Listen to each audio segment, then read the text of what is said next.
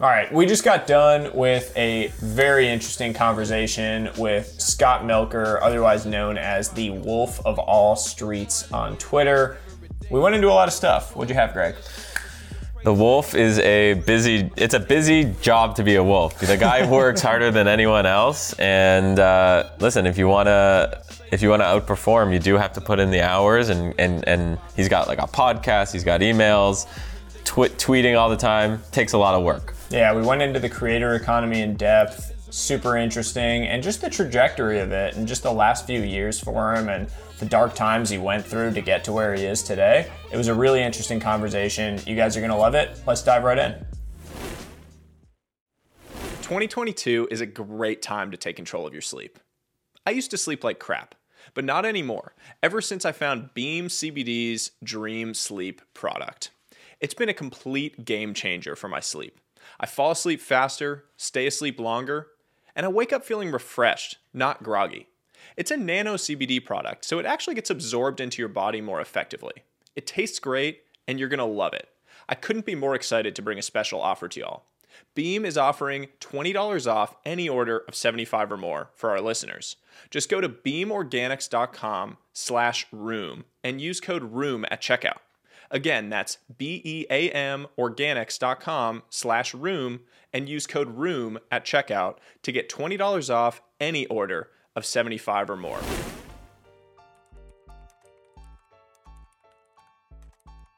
I need to, I feel like, kick this off by telling the story of why we are all sitting here because it is very, uh, I don't know, I think it's very telling of like the era that we live in, and also it's a really interesting story about you and about your personality and the type of person you are. Um, and it's really, for me at least personally, the reason why I'm sitting here in the first place. And so Scott and I met, um, and I don't think you know this story either, so it's a good one. Um, back in like May of 2020, COVID had hit, world was on fire. There was like, you know, everything was fucking disaster at the time. Like, I think the markets, the markets had probably recovered by then, but like, world was in chaos. Everyone was unemployed. Like, shit was hitting the fan. And I wrote this thread.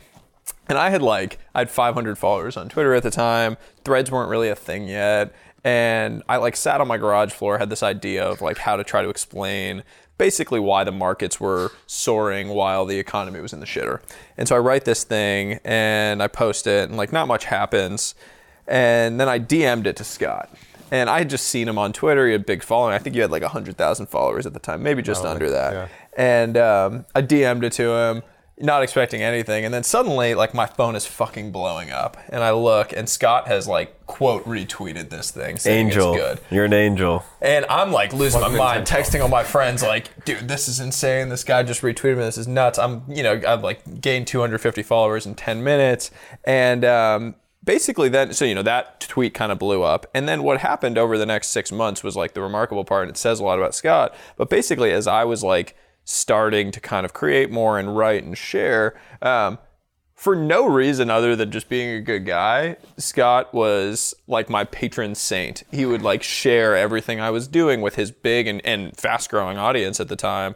Um, and basically took me along for the ride with him. And so it was like this really cool thing where, um, you know, I had met someone through the internet. Like we had never met in person. Actually, right now, as we're sitting here, oddly enough, is the first time we've ever met in person.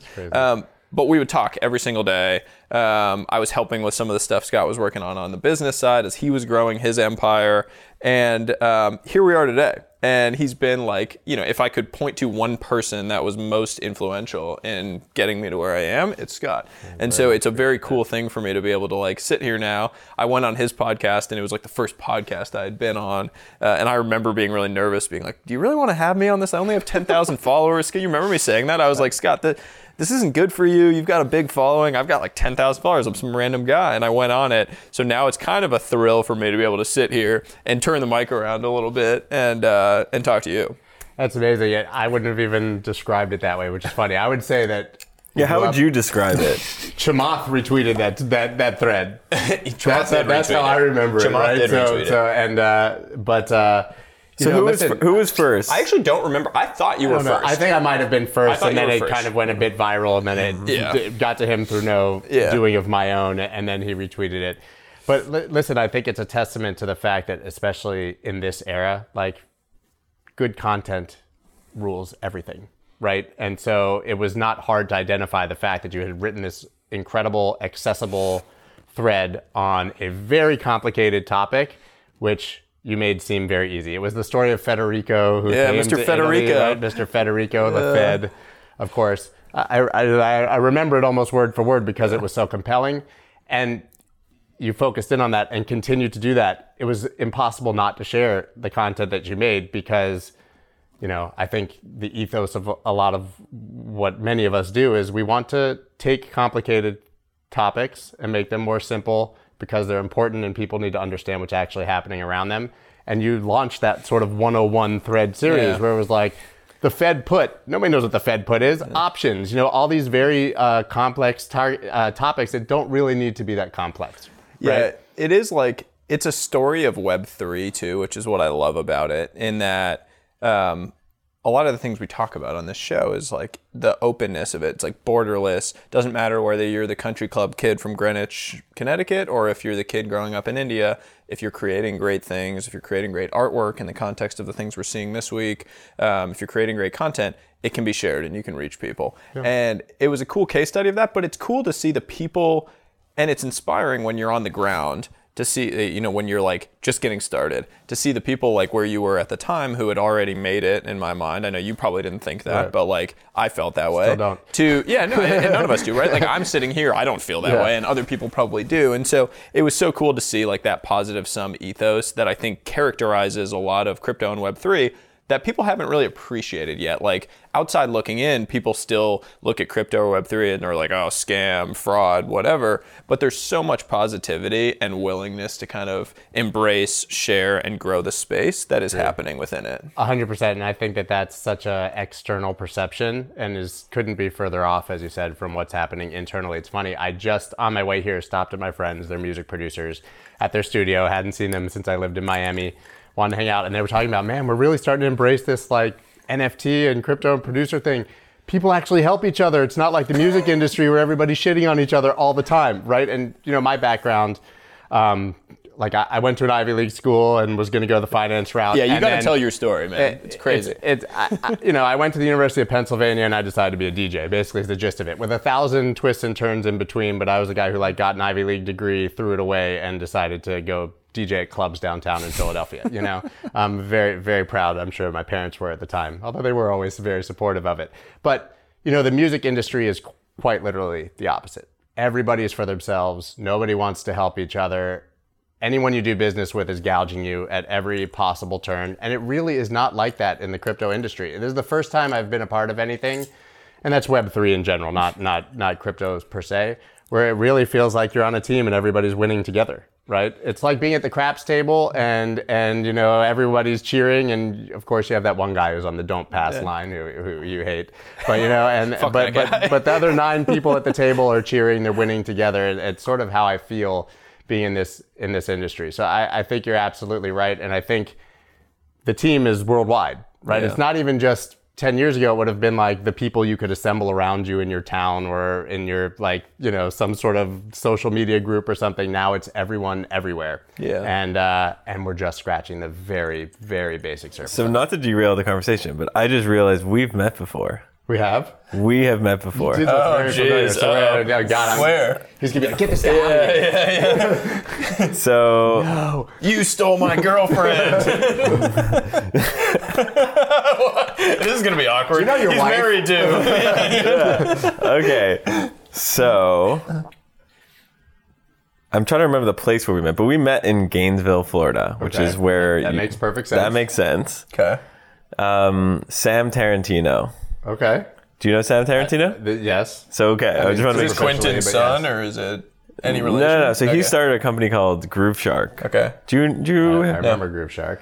I think he introduced us. Is that possible? Is That distinctly possible. If you were in Gainesville, Florida, and you met a guy that looks like, Who was a DJ who threw you away his DJ. Ivy League degree? um, there's like, there's like Can't be three of us. Yeah, yeah. You have a group chat with the like three, three of us. Yeah. There's like, hey guys, remember how our parents Yeah, reacted? yeah. It's I like love a group that. therapy session. But yeah, yeah, I think you're the- doing all right. I, I remember Grooveshark well, so that, that makes perfect sense. See, That's there you go, funny. small world. Yeah. Yeah. It's so cool too because it's like the the thing that I find so fascinating about this, like we're here, you know, it's Art Basel week, and there's a lot of cool stuff going on.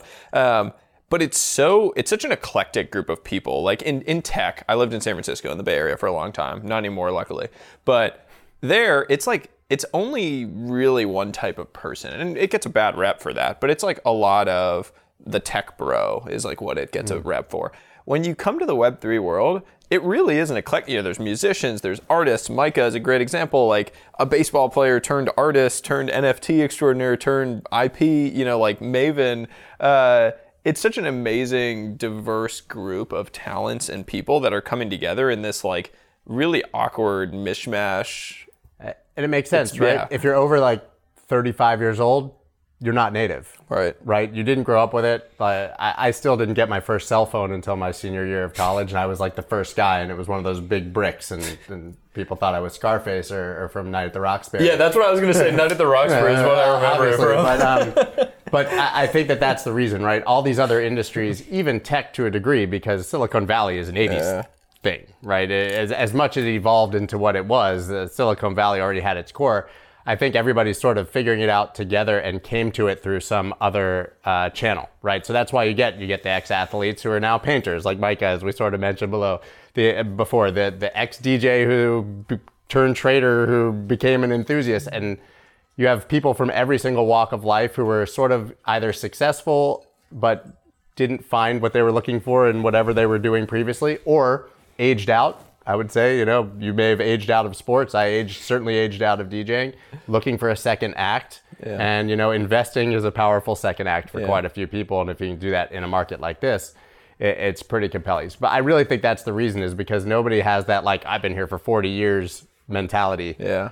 I failed out of sports for what it's worth. I don't know I that think I I aged failed out. out. I think I I, mean, was I- just yeah. bad. At some point, I was just bad. So sorry, I'm just I'm remembering now. So I, I, Still stuck on this okay. Gainesville So meeting. good. But like No, no, the 'cause fact when I- that you're even in Gainesville is already uh, Exactly. serendipitous, right? So when I met you, it must have been 2017 or something. I don't remember you saying crypto. I don't remember you. You might have been like doing it on the side, but correct. I don't remember you having a big Twitter following. Is this something that's new-ish for you? Relatively new. Yeah. So I, I mean, I joined Twitter before Bitcoin was invented. Right, I've been there since basically the beginning. I think 2008 or 2009. uh, I joined Twitter whenever it started, and it was because of music. Right, I was a music account. I got my blue check that everyone thinks is from crypto because of my DJing and, and music production. So uh, I rode that. Maybe I had 40,000 followers come 2016, 17 had a kid, decided I didn't want to, you know, be on the road anymore, didn't want to tour. As I said, I got older. It's always the joke, like Matthew McConaughey in Dazed and Confused. You know, I felt like uh, I, get older, they stay the same age. That's how I felt with DJing. Like, no matter how old I get, everyone I'm DJing for is 21 and wants to party, right? It just didn't really work. Um, and so, you know, I'd been trading already. I loved trading. I loved markets. Um, and crypto was this sort of world of unicorn 100x pumps in late 2016 and early 2017 and i just timed it well right? A huge part of i think anyone's story in this industry is certainly luck and timing right? If i had had the exact same story at the very beginning of 2018 it would be very different right?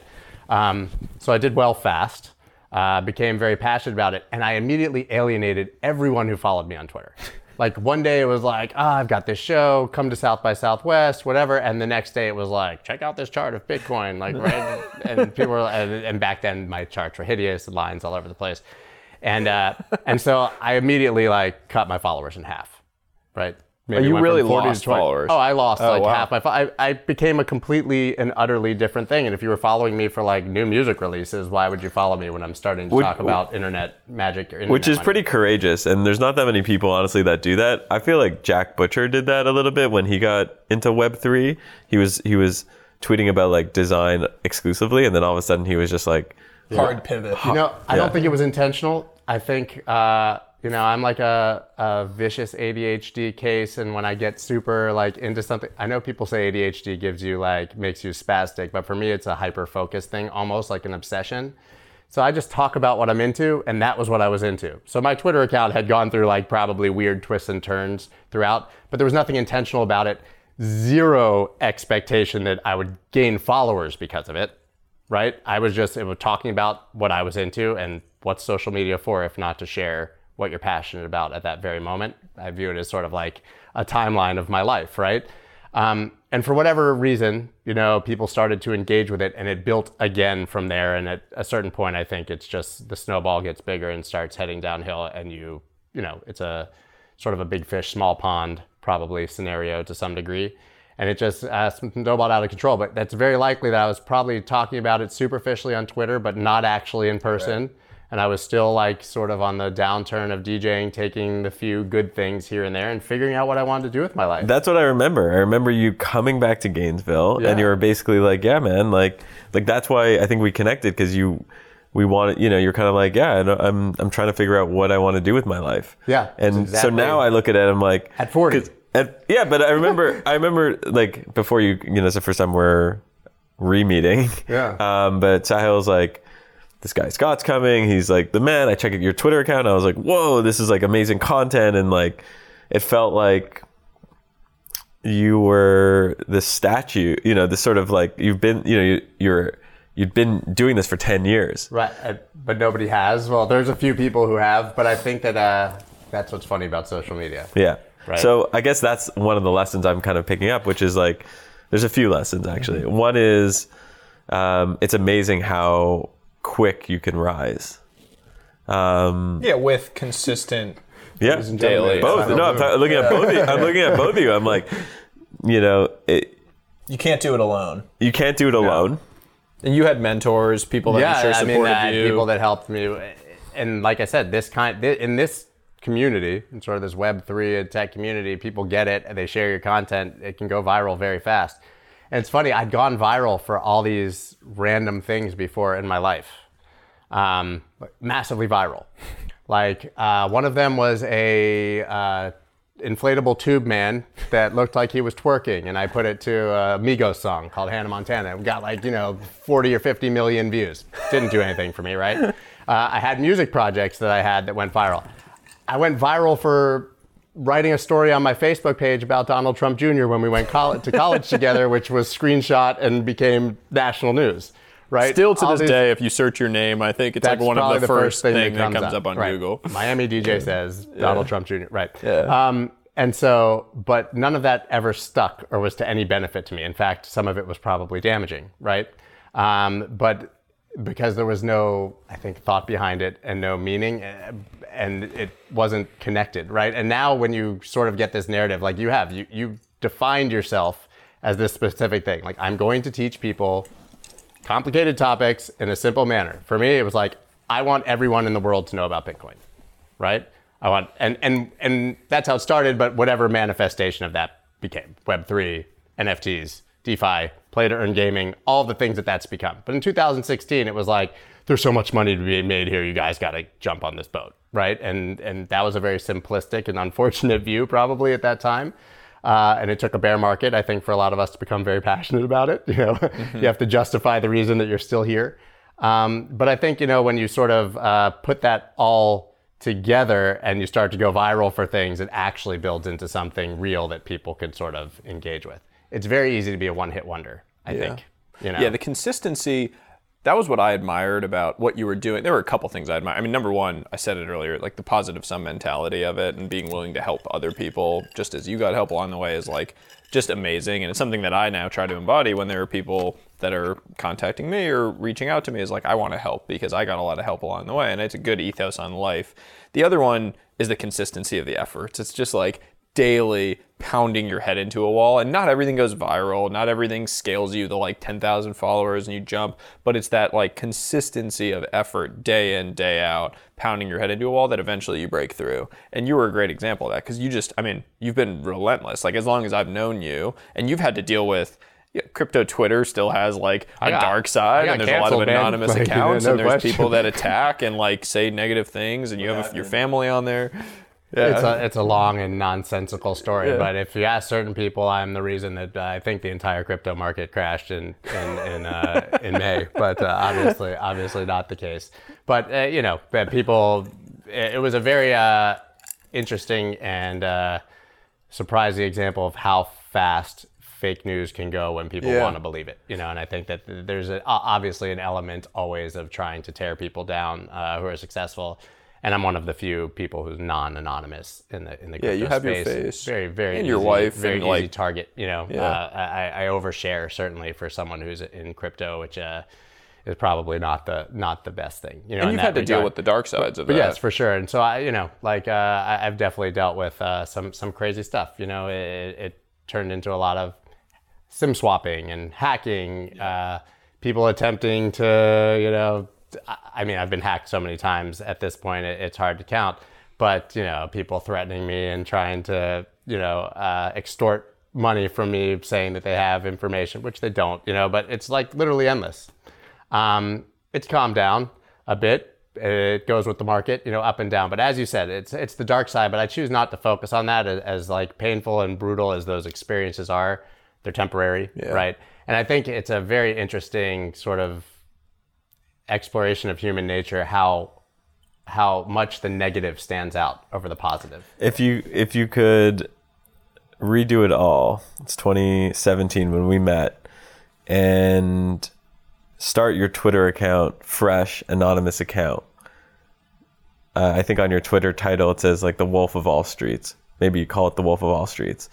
Would you do? Would you start it anonymous or would you be Scott again? I would be myself, uh, without without question. Although, like, I envy the guys who are anonymous to some degree because they're. I, I think it's just an easier way to interact with this particular community. I wouldn't change a thing because, like, I I feel like everything I've done is uniquely me. You know, and I, I think that maybe that's why it's funny. They say you know it takes twenty or thirty years to become an overnight success, but for myself, I think that that's the case. That I just found enough people who like either en- enjoy my content or like my personality or just see something of myself in them, whatever that is. I found enough of those people that it created a community that allowed it to be what it is. And I don't think that would be the case if I was hiding behind uh, a cartoon. And I don't blame anyone for doing that. Honestly, I don't begrudge them that at all. It just I don't think it would have ever worked for me. I'm just too much of an oversharer. I've been that way since I was a little kid. It's not going to Well, change now. well, you're also like, I mean, you were a DJ, you were an entertainer. There was no like yeah, and so what if I was gonna change the face of my Twitter account and all of a sudden I'm not a DJ, I'm like a, a wolf avatar. You know, I just don't think. Uh, Well, I mean, it's in your nature, right? Like your is. nature when you play a show. I also I have friends who are musicians and comics and stuff like that. Like they thrive on putting their face out there, connecting with the audience, Sure. and having that interaction. You're the man in the arena. the, the funniest thing though, I think the first time that I had an attempted canceling on Twitter was because a huge name in the Twitter industry, in the crypto Twitter space, I should say, said that I had bought my account from a DJ. Like, Killed a DJ and bought Yeah, his account. I had like bought my blue check. I was not verified. It went wildly viral, and I was like, it's literally like I share pictures of myself, my wife, my kids. It's the same guy.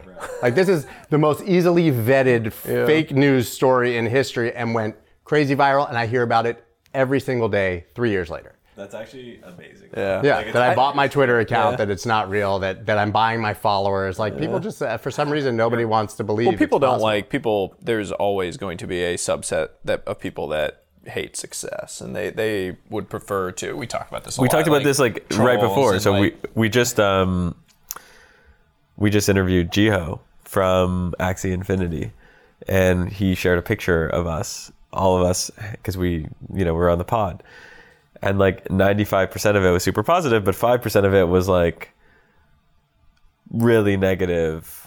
But that's the part. Those are the comments you're going to remember, and that was the point I was making to go circle back to what we were saying. For whatever reason, in the human psyche, the negative comments weigh a hundred times heavier than the positive ones. Yeah. always, right?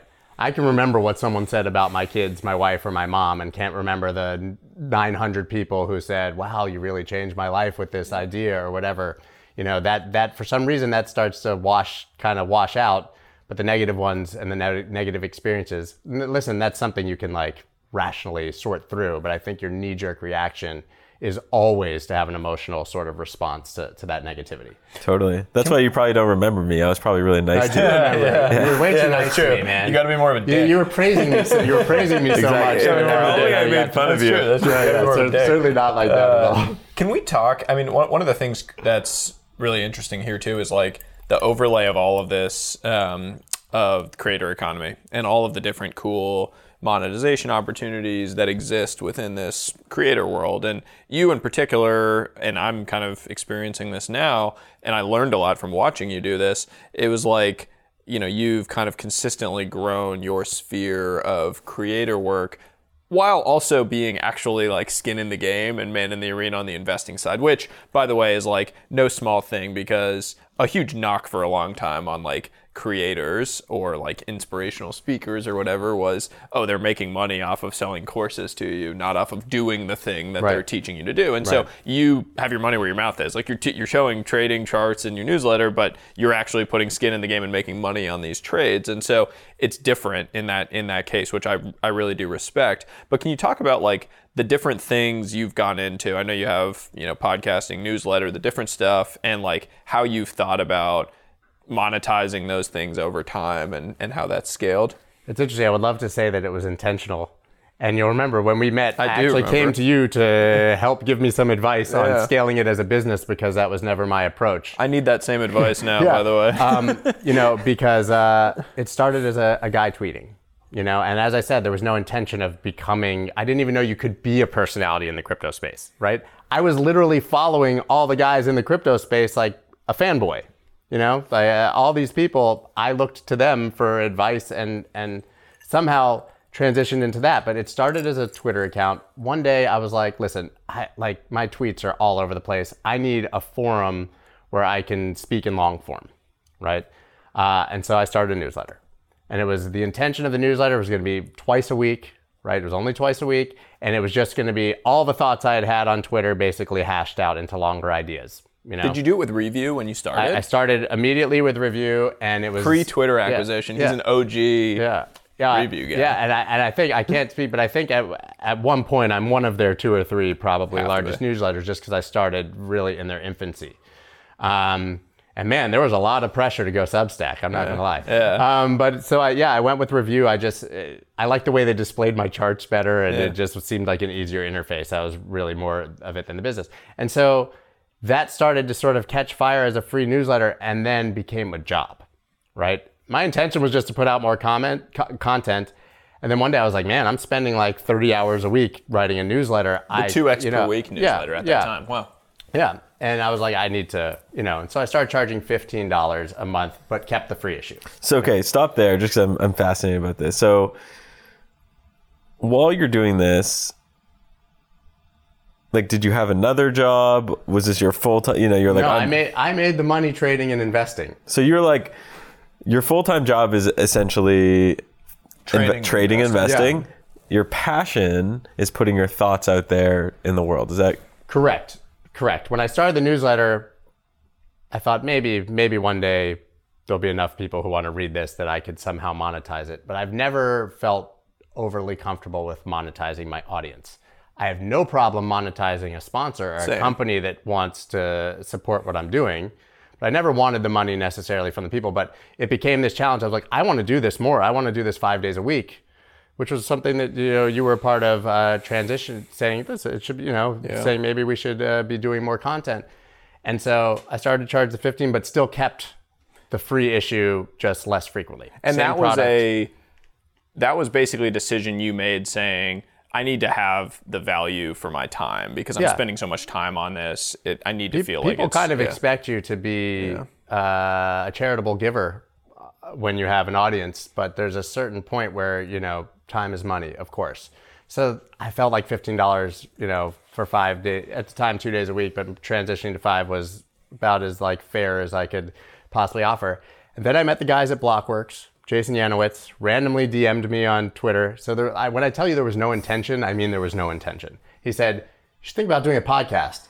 My response was what's a podcast They didn't I know, was by like, is the that way. the thing where like you're not on TV, but Yeah. you're talking right? I'd never listened to a podcast literally in my life. They didn't know Still- what a podcast was either, by the way. I just had dinner with them and it was hilarious. They just got 30 under 30 for Blockworks. It's a cool, very cool business. They're awesome guys. And he was telling me the story of Blockworks and he was like, Yeah, we company." started these podcasts and we literally, like, Pomp asked them, like, Hey, can you guys do podcasting? And they were just like, Shit, yeah, sure, we can do podcasting. And then they were like Googling what, what is a Yeah. podcast? Like, how do you produce a podcast? And now it's a you know. know, $20 million plus business. Yeah, Crazy. and so I never, you know, really, and so I, I- it's amazing, brutally horror, horrifying to listen back to my first attempts at podcasting because you'd think I would have gone and listened to a few before I started as well, but no, in my normal manner, I was just like, it'll be fine. Go on with it. My first one was Catherine Coley, who at the time was the uh, CEO of Binance US. And I like did all this prep, you know, and, and all the questions. And now I do my podcast like this, right? I have a, my, my, my assistant does prep. They're guests that I generally know, and I feel like I know this person by the time I start. Let's just have a conversation and, and see where it goes. But so the podcast was sort of the next iteration, I guess. And then I was like, wow, podcasts don't come out that often. I need to like engage with my audience more directly. And I started a YouTube channel where I could start live streaming and obviously the podcast go up there. And that has just sort of become its own its own beast. And I don't know how like the guys who like YouTube hardcore, it's it's it's it's a serious. And do uh, those get monetized separately? Like, so the Largely podcast they're not. sponsors. Largely they're not monetized. Every once in a while, a company will come and say, "Listen, we want to like sponsor, you know, three months of a stream you're doing or something." But like I said, I did not start Hmm. YouTube with the intention of making more money. I figure that will come.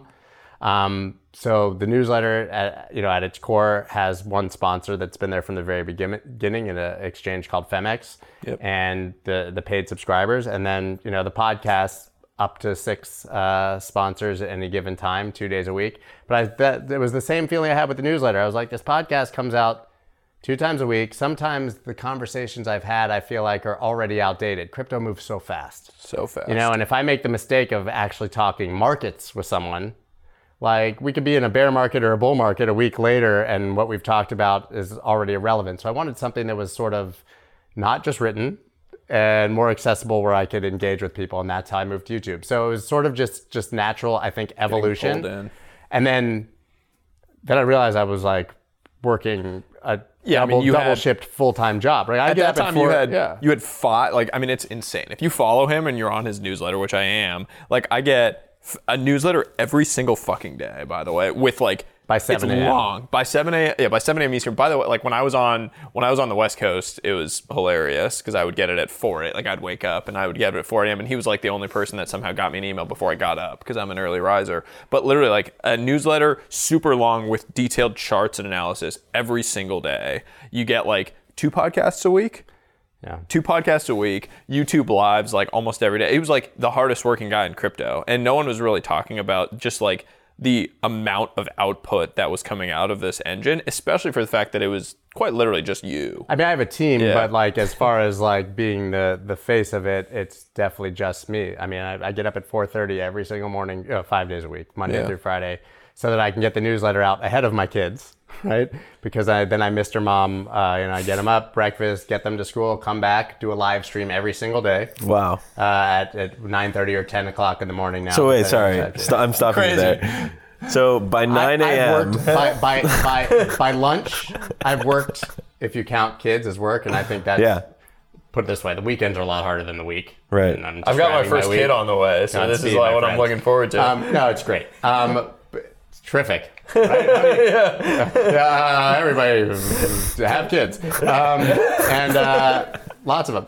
Uh, but yeah, I mean, by by ten thirty in the morning, when I finish my first live stream, I've been full bore for six hours, like relentless, unstopping. Because I, you know, I write the newsletter in the morning, uh, which is long. I have help from my assistant who like will prep some of the news and things like that. And then the minute I'm back from dropping my kids off, I get with my YouTube producer who sends me like all the content we're gonna do for that show, and then I have to do all the diligence, obviously, and read everything and know what the hell I'm gonna talk about. It's usually like ten stories.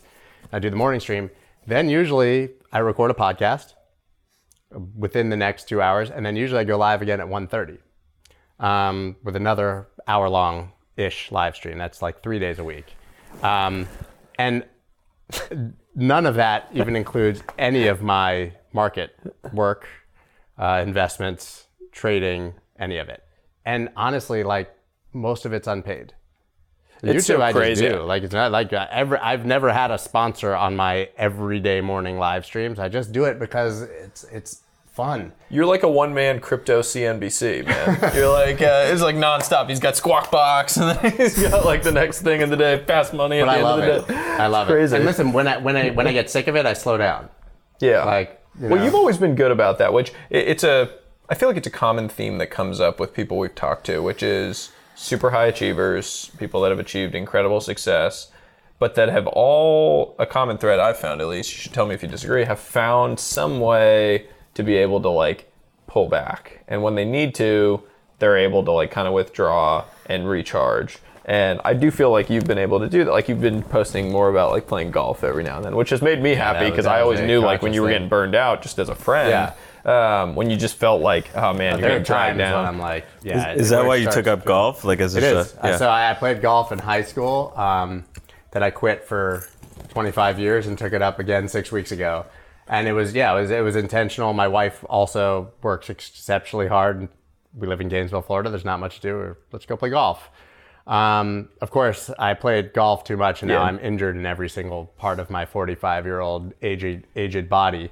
Um, but yeah, it was a, it was to force me out of the house. So like even if it was just go, you know, hit balls for 45 minutes after that morning live stream to kind of reset for the afternoon. It was great activity.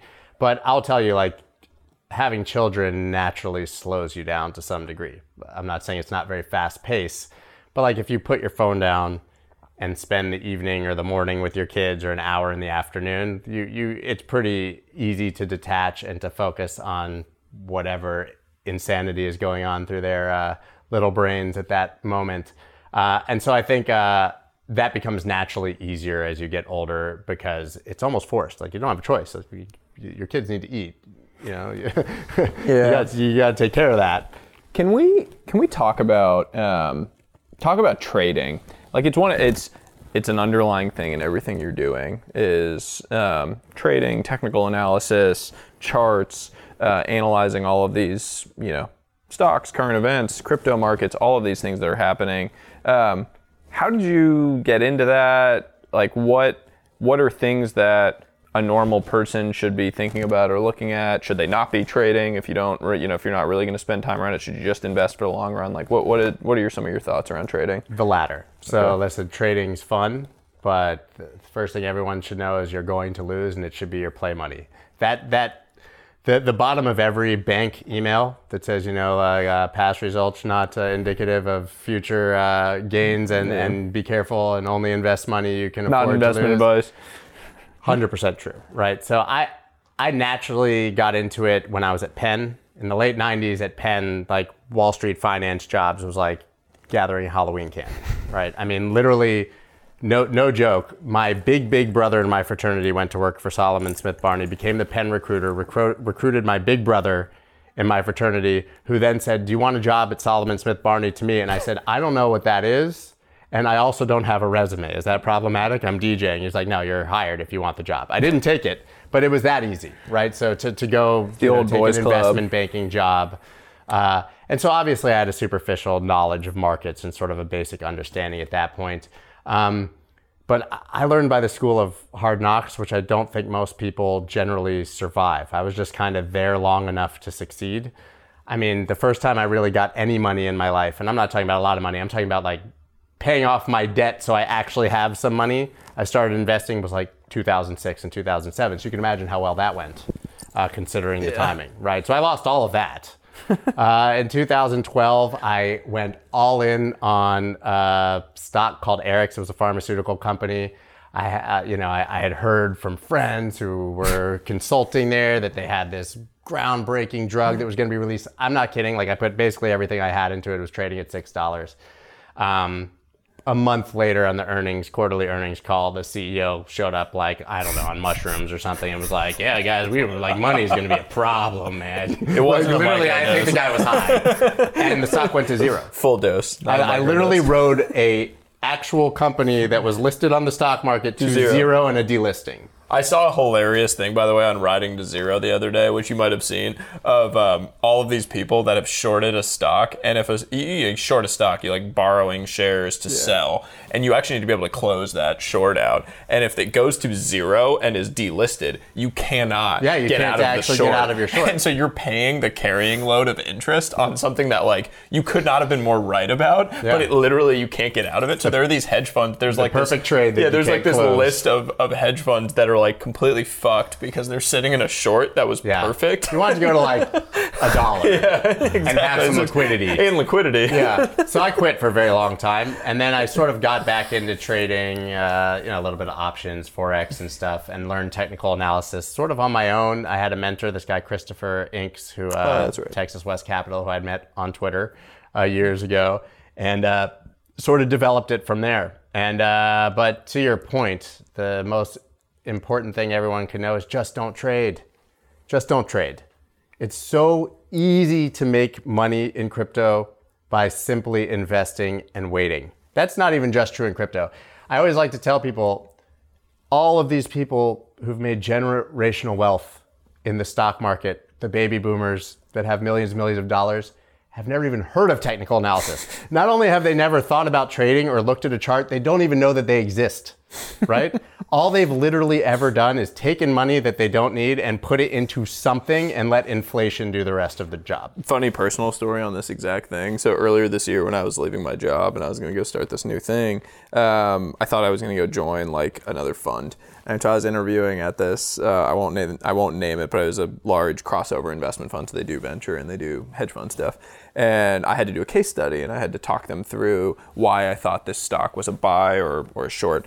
And um, I had pitched it as a buy, and then they asked me at what price, and I said, and they were like, "Well, why not right here?" Because I said slightly under it, and I had like seen, I, I didn't know shit about trading stocks, like I knew nothing because I had just bought and held stuff, and I had seen some of Scott's stuff on like, oh, moving averages and this and that, and so I said like, wow, the 50 day, you know, it just dropped below the 50 day moving average, so it looks like it's got some downside, and the like founding partner of this firm on this thing looks at me, and he's like, what, like. I've literally in my entire career, I'm like I've made a billion dollars and I've never thought about a 50 day moving average. And I, I wanted to like unzip my body and just like run away from. Needless to say, did not get the job. By the way, got rejected. Right. but it was unbelievable. and, and, and, and that, that illustrates my, my point perfectly, right? So even at the like peak degeneracy of my hardcore trading, which I'm decent at, I would never trade with more than 20% of my portfolio, 15%. I learned very early that you're probably not going to beat the market and the core of your portfolio should be invested, right? So, so where where is the re- just curious like where your seventy five percent your you know where is that money? So listen, uh, the funny thing is, before COVID, I was one of the hardcore crypto guys who was saying, "Yeah, but still don't have more than like 15% of your money in crypto. It's still a risky investment." But then I stopped rebalancing. You know, I saw the nonsense that was happening with money printing, obviously, and stocks only going up while people on mainstream were suffering. All the memes that are very real and very true. And it just became readily apparent that I didn't really want that much to do with that system anymore. That doesn't mean I sold all my stocks. I still invest in my retirement accounts. I still passively buy all the things that I've always passively bought.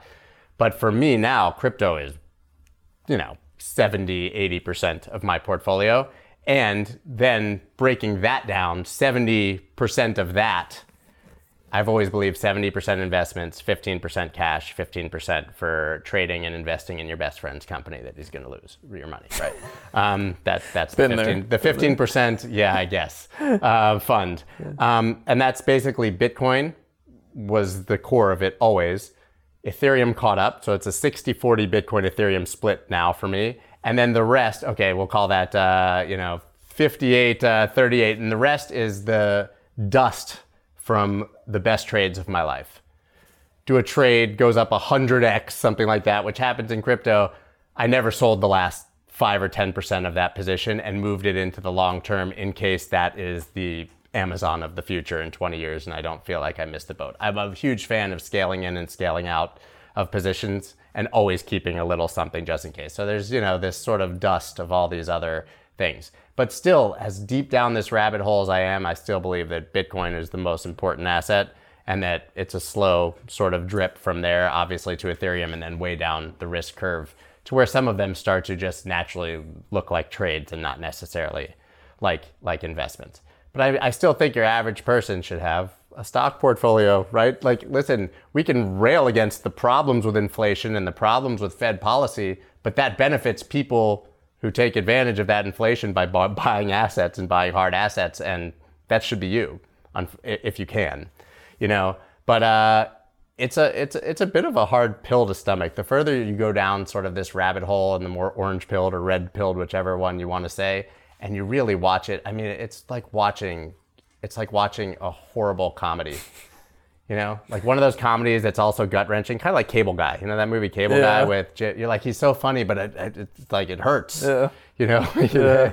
um, it- m- like the scene in Swingers where he calls the girl like 12 times in a row, like that. You know, like I look back, I'm like that's hilarious, but also stop calling. You know, um, and so it's just really hard to like. I don't actively want to go out and invest uh, and buy stock Yeah. right now. I just don't. Have you done um, anything new? Like I'm thinking about like new markets. So you were clearly, you know, you went heavy into crypto. Like you embraced this new market, new asset class. One of the new asset classes I've been starting to get excited about, which Greg, I like, I keep talking his ear off about, is um, event contracts and like uh, prediction markets. And so PredictIt was sort of the like first player that was in this space. The challenge with them was it wasn't regulated, and so the limits were like five hundred dollars or something like that. And so it was fun. Like you could bet on Donald Trump or uh, Biden Bet or whoever. FTX. Yeah, like, and you could do those things, but like it, yeah, there, yeah, exactly. And it wasn't, but it was small. Um, and then recently, I came across this platform which uh, it called Kalshi that I um, had a lot of fun with. Was like re- it was the first um, CFTC regulated. They like spent two years getting CFTC regulated, so there's no limits and there's market makers, there's liquidity, there's these huge markets, and I had so much fun with it that I like pounded on their door until they let me invest in the platform, which I'm super psyched about and it's awesome. But the thing that has struck me about that is like it's a new market and there's still so much pricing inefficiency in it because it's so new that it's like it's almost a feature of the market because I get in there and I look at it and there's things happening like eh, you know th- they're yes no contracts. And so there was one like the whole stupid uh, Janet Yellen the uh, unrealized capital gains tax. And there was a market that was like will that get passed by December 31st 2021 It had to be and I was like like a one to a hundred, yeah, no it, but it was trading at 87 cents on the no. And I was like, okay, so in a month, I'm to make 13%. Like, that's the easiest. I will pour any amount of money Yeah. into that because the government can't get shit done, Yeah. first off, on that timeline, anything, me 100 let years, alone I'd that. still maybe take that. and, but it was like, I mean, it was, it was those kind of things when you see a new market. It's kind of a cool opportunity. So, like, are you? Do you experiment with any new markets? Have you looked at prediction markets? Like, are, are there any things that you're seeing out there that are interesting to you? I, I haven't really looked at pr- uh, prediction markets. Uh, I want to intro you to these guys. but I would I would absolutely love that. But I have in the last uh, year really started doing a lot of like smaller angel stuff. Uh, it's always my belief though. I, I think you're much more in the weeds. Like I I know what I know, and I will invest in anything where I trust the person knows what they know, right? And that's always been my path. So. You know, from going to school where I did, I have a lot of very successful friends. They have different hedge funds, funds. So, like, a friend of mine runs a fund called Merida Capital, and it's marijuana investments. I know nothing about marijuana investments, but I know that I want to invest in it. So I invest in his fund and call it a day. Yeah. Right. Rather than trying to figure it out myself, I'd rather go to the guy who knows exactly what he's doing. That's a great mental model, by the Um, yeah. way. Just to pause on that, like, just it, do what you're great at and be exceptional at the thing you're great at, and outsource everything fucking else that you have Yeah, out e- there even within crypto now. to other people that are great at those things. Right. Even within crypto now, I'm taking a very similar approach. But when I came into crypto, it was like Bitcoin, Ethereum, and a basket of altcoins, right? Now it's the metaverse and DeFi and NFTs and right. So like I, I'm not I don't have enough time or under even comprehension to get into punks and apes and other JPEGs and cartoons. I'm not saying they don't have value. I'm saying I don't understand it. And I'm not going to throw my money at something that I don't understand. But I'll invest in someone's NFT fund, right? Like uh, there's Arca is a, is a big hedge fund in the space. I just invested in their DeFi fund, but I'm looking at their NFT fund now because I don't know enough about it. I know about the platforms that are building it. I have a superficial understanding of the market. But now crypto is so exciting and there's so much happening. I don't feel like I can even keep up with that, right? So I need people to to fi- to, to guide me in the directions even within crypto, like play to earn and I mean metaverse. Yeah. The metaverse is going to be economies of scale beyond anything we've even seen in the real world for the investment opportunities one day. You can't tell me you're going to be able to figure out what the best investments are in that space. It's Find a the guy who can. powerful. I mean, this is a really, really powerful thing for people to understand, and like everyone that's listening to this is, you don't need to be a genius at everything. You're not going to be, and so focus on playing the games that you are uniquely well suited to win. The things that you can really double down on and become an expert in. Really focus on those. Go deep. Become that expert and double down. And the things you're not, embrace the fact that you don't know that outsource it to people who are to your point like invest in the fund where that person is spending all of their time on nfts or defi or whatever it is but don't feel like you need to go be an expert in everything. We've talked about it with solana. I'm like the idiot that somehow has completely missed solana but my whole thing greg has keep he keeps giving me shit about it like oh you haven't invested in it. And my my whole thing with it is and i'm probably an idiot uh, i'm sure it's going to be amazing but I have not spent the time, nor do I have the time to go do my research and diligence to understand it. And so, will I go and invest in a friend who really has done, Sure. and and I have done that. I'm an LP in funds that are doing that, and so I probably have some derivative bets on it. But I don't have the bandwidth or the time to understand it. And so I want to play games where it's my playing field and the table is set how I like it. Like if you're a tennis player, if you're Serena Williams, you don't want to go and play the match that Maria Sharapova wants to play. You want to play your match. So, so what's the advice? You know, not everyone went to an Ivy League school and has friends who Right, or is accredited or- to even have exactly. access, which is a whole other conversation, unfortunately. Yeah, Unfortunately. So, yeah. what's the advice for people who want to do basically employ the strategy of find the smartest person you know and give them and place a bet? You know, how, how do how do people think about that? That only comes with access, and that's the reason it's only something I've been able to do in the last few years, unfortunately. The fact is, the United States law that is supposed to protect consumers actually prohibits consumers or prohibits your average citizen who does not have enough money from the same opportunities that wealthy people have. It's a sad but real truth. And that's why I love DeFi and I love crypto because everybody has a level playing field in that space. As long as they don't regulate it away and, and do the same thing to it, which is another conversation and another possibility. But what I would say, and a lesson that I learned, listen, there's famous quotes about it, right? Don't put all your eggs in one basket. But then there's the flip side of that. Uh, Buffett, someone, you know, put all your eggs in one basket and watch that basket, right? And so I, I've had Mark Yusko from Morgan Creek on my, uh, was one of I my favorite Mark. people in the world. he's Guy is amazing. more like sound bites than any human being. You could make one of those like little soundboards on the internet. I don't He's know. You're coming. You're a close second. Yeah, yeah, well, that's I'm, stealing him, I'm amazing. stealing him from all my podcast guests. um, but Mark said to me, he's like, you know, that's a total misnomer to say to diversify. Diversification is what you do when you're already rich.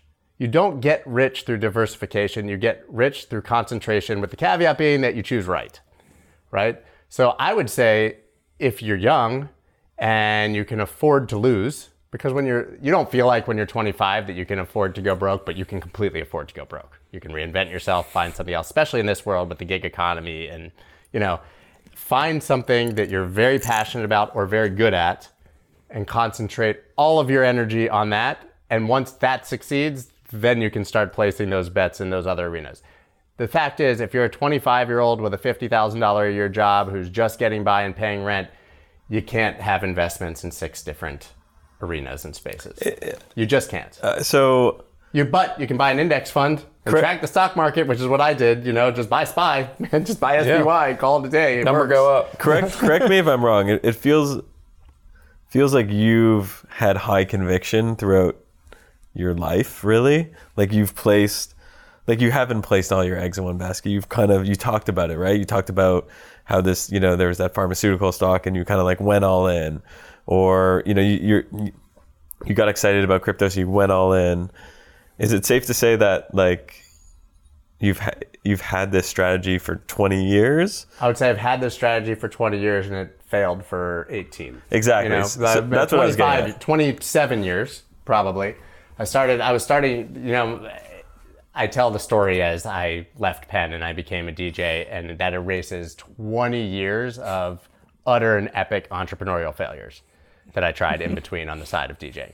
I actually started a company with four friends from college called PhillyTonight.com, which is in 1998, 1999. That was a nightlife website for Philadelphia restaurants. If you remember Citysearch, which you Yeah. may not remember, it was basically a localized city search in Philadelphia. And then uh, we ended up not getting along, and I quit the year after college, was DJing on the side. I have 10 examples like that. I actually was the editor in chief of a magazine that I started in Philadelphia, which then got consumed by another publication in New York, which is why I eventually moved to New York. I became their editor in chief, lasted one year because probably not the easiest person to work with, and I'm not very good at the whole having a boss thing. But uh, yeah, I mean, I've, you know, I sort of like advanced the ball very slowly, but by like falling down and hitting it with my face, as opposed to some dramatic, beautiful uh, move, you know. Um, and luckily, I think that I just always had at least a small safety net or something I was doing that could sustain it and keep me afloat as I sort of uh, found what I was good at. I had a great DJ career, but I was never the big name on the top of the flyer, right? I was always the guy behind the guy or the smaller name on the flyer or the opening act for this guy or the DJ in this guy's band. And it was amazing and I made money and I and it was super fun and I played in stadiums, you know, but rarely was that specifically about me, right? So I would say I was like a, I made it to like level D, you know, of the A- of the A list. Um, and this is the first thing that I found where I sort of, with that same mentality, have found this level of success. But it is definitely fair to say, I mean, I've never been deterred by anyone else's opinion of what I should be doing, certainly, or uh, really have ever wasted my time on something I didn't find interesting. I, I you know, I, like I said, I, I don't pay attention to, I don't have hyper focus unless I'm super passionate about it, and I will just, I'll wash out. I could never have one of, I could never just have a basic desk job where I do a menial task, and I, I actually think it's amazing that people can do that. I would just get fired. Like they would walk in and I'd be playing a video game. You know, I just wouldn't, and I would have gotten my work done in 20 minutes and be bored for seven and a half hours trying to pretend that I was doing work. You know, it's just sort of the nature. That's how I got through school as well. Um, you know, so yes, I think that uh, I've always been hyper focused. I just got lucky enough that I finally found something where that worked. And you you continued, like you didn't give up, right? Imagine being married to me though, or being my parents who sent me to that Ivy League school. Right? It's it's it's probably a struggle, but uh, it's good to win in the end, I guess, to, to some degree. But it was not always easy. Yeah, I mean, the whole thing that I'm coming away with is like just this idea of like, just stop playing other people's games and play yours. I've written about this before and I think about it so much because it's, I mean, it tracks my own personal story. Is like, I, for a long time, felt like I was playing someone else's game. And I went down the career path that like I thought I was supposed to or that people were excited about for me. And I felt like it was prestigious and people thought highly of me because of it. But it wasn't my game, it wasn't my zone of genius. Um, and we all i think we all need to find ours and it's a process like it took you 27 years it took me at least seven um, probably longer and i just think for everybody listening one of the things uh, like i'm really learning from you is like through this story and your whole uh, trajectory it's just find the things that you are great at find the things that you're passionate about and just go all in on those. And stop worrying about the shit you're bad at honestly. Like people focus so much on like my weaknesses uh, i'm going to try to work at my weaknesses. You're much better off and it's like maybe it's contrarian advice and it's a hot take but like you're much better off just saying fuck it to the stuff you're bad Yeah. at. And like i'm probably not going to ever be amazing at those things i'm bad at. Let me just like not focus on it and i'm going to double down and go all in on the shit i'm great at. Yeah. and go contribute. And like get in the discord the community aspect of this. If you want to go participate in things go join a community be a part of it go create jiho's an amazing example of that like he was just a he was like mopping the floors in the community uh, in the early axie days and now he's a co-founder of it and he's the C- head of the growth CEO of Twitter was just a lowly engineer. crazy. I mean, the CEO of Walmart is like a perfect example in a blue collar way of like he as a stocking manager in a Walmart store, and now is the CEO of one of the biggest companies in the world, biggest retailer in the world. Um, it's amazing, and I think all of that comes from just being willing to double down on the things you're great at and just saying screw it to the stuff you're not as good at. and yell, yell that like you create content, right? Like Yeah. do just like just put it out there. if your content's good enough eventually and like i said initially it's going to be bad but eventually it'll evolve into something that people engage with and listen if you're bad at it no one engages with it you'll move on with your life but at least you got to try and i think a huge part of what you're saying which i agree 100% with is another thing you always say which is shoot your shot right it's it's also letting go of the fear of judgment or rejection that comes along with it because i feel like that's what holds a lot of people back from really fully pursuing that dream I mean, you always tell me the story, or we joke about how you just cold called basically Mark Cuban by typing in a bunch of email addresses and hoping that one of them was going to match, you know, and that worked. The guy started retweeting your content and engaging with you, and you know, most people are not willing to do that. Most people are not willing to suffer the judgment of their family and friends when they say, "I'm going to quit my job and become a Twitter, you know, influencer. Not what I said, but there are people, obviously, I'm going to become an Instagram influencer, right? That's what I want to do. Or I'm going to become a trader. I'm going to go all in on trading and take all the money that I have and I'm going to make money doing this. An artist, Micah Johnson, who we keep talking about. I'm going to quit baseball and become a painter. I've never painted, I've only painted for two years, but I'm going to become a painter. Now he's one of the most prolific NFT artists in the world because he has the talent to support it.